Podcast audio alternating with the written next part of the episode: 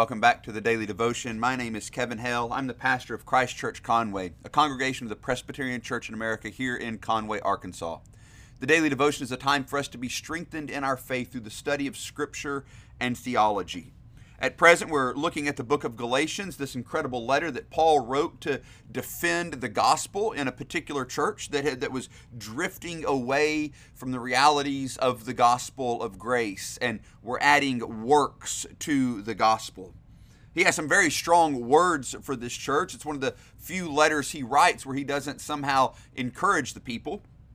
Rather, he right at the outset, rather than being thankful for them or calling them saints or anything like that. He's astonished at them that they're deserting the one who called them. Right now, we're looking at chapter 1, verses 6 through 9. Let me pray for us, and we'll read those verses and then look at the closing words that he has to say in those verses this morning. Father, we thank you for your word. We thank you for the reminder of the purity of the gospel, that it has a particular content to which we are to cling, that we are to guard that we are to look to Christ alone for salvation. We ask that even as we hear this warning in the book of Galatians, that you would help us by your Spirit to do that, that we might rest wholly in Jesus Christ. In his name we pray. Amen.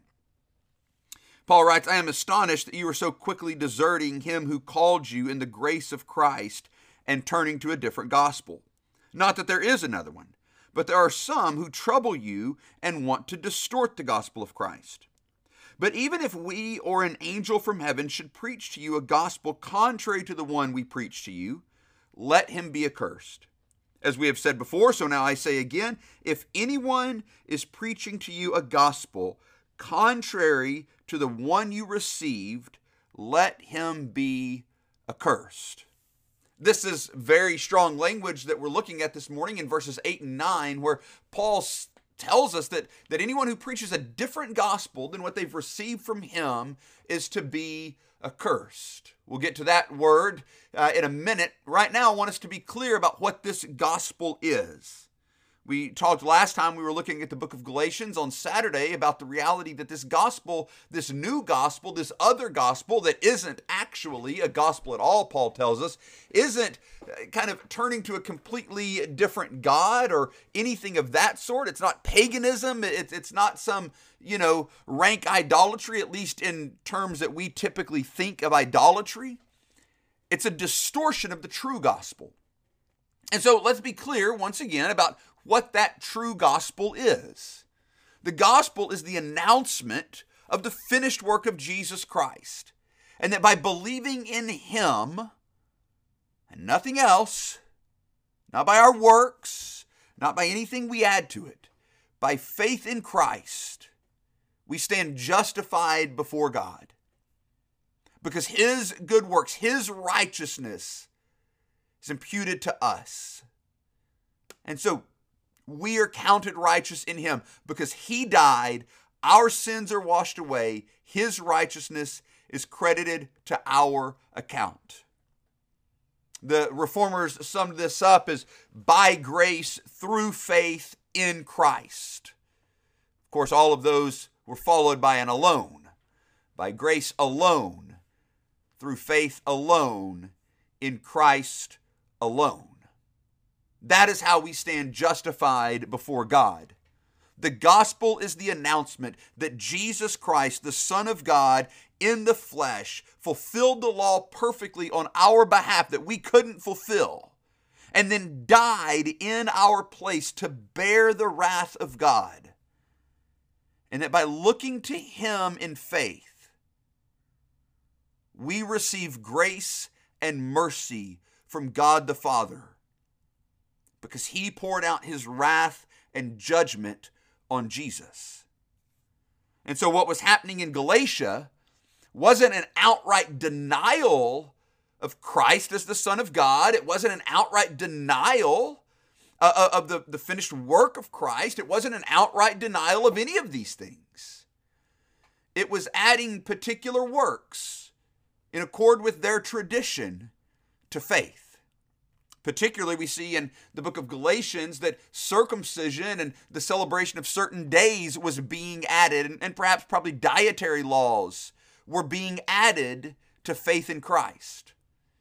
So that the Galatians were being told if you want to be right with God, if you, if you really want Him to, to accept you, to love you, you also need to do these things. And that's what Paul says is another gospel, adding these works. Now, it's not just those works in particular that skew the gospel, that distort the true gospel of Jesus Christ. It can be anything that we add. It can be any good works that we add to the gospel. Anytime we're saying, you can't be a Christian, or I don't know how someone can be a Christian and dot, dot, dot. Again, if we're filling in that dot, dot, dot with something other than believe in the gospel or, or not believe in the gospel of Jesus Christ, then we are at best on very, very thin ice, if not having already fallen through.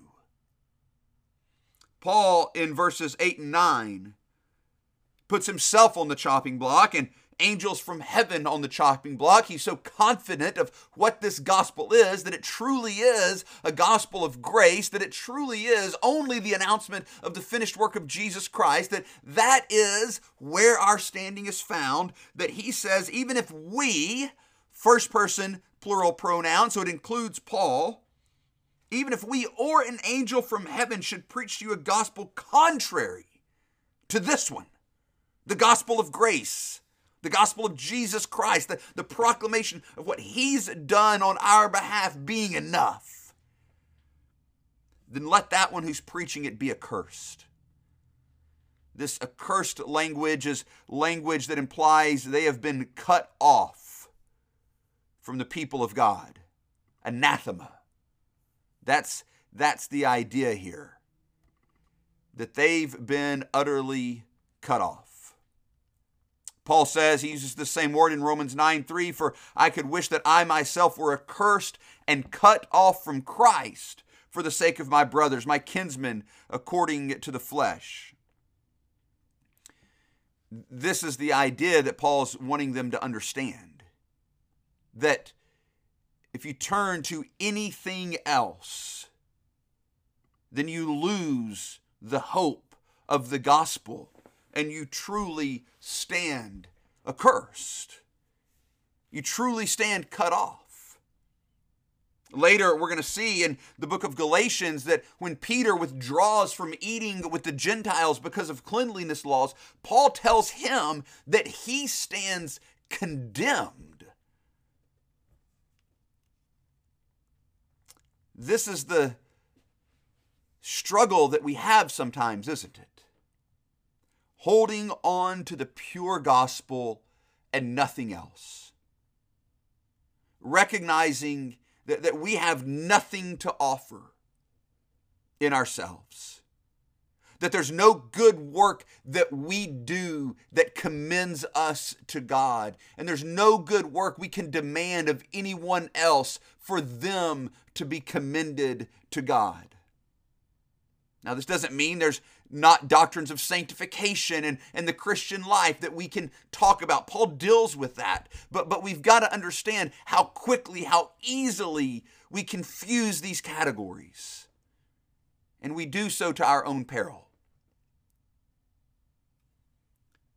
Paul is reminding us that there is but one way to God. And it has nothing to do with our good works and everything to do with the finished work of Jesus Christ and the faith that the Spirit works in us and the grace that is poured out upon us by our Heavenly Father because of what Christ, our Savior, did for us. We forget sometimes how serious of an issue this is that we get the gospel right that we don't confuse these categories. Paul reminds us here in the starkest of terms, repeating the same idea twice back to back. If anyone is preaching to you a gospel, a way of salvation, a way to God, if anyone is preaching to you a gospel contrary to the one you have received, contrary to the, the doctrine that we are justified by grace through faith in Christ because of his finished work on our behalf, let him be accursed. The gospel isn't something we get to play fast and loose with. It's far more serious than that. It's not something we get to say, well, that's your view, this is my view. We put ourselves in great danger when we approach it that way. The gospel has a very specific content. And if we get it wrong, we're leading ourselves and anyone else that we announce this false hope to astray in the most dangerous way. That's why Paul is taking this so seriously. That, that's why he's so riled up in the book of Galatians, because he knows what's at stake. This is why we should take this so seriously, because we know what's at stake. Our hope is founded in Christ and Him alone might we learn to rest there forever. Amen.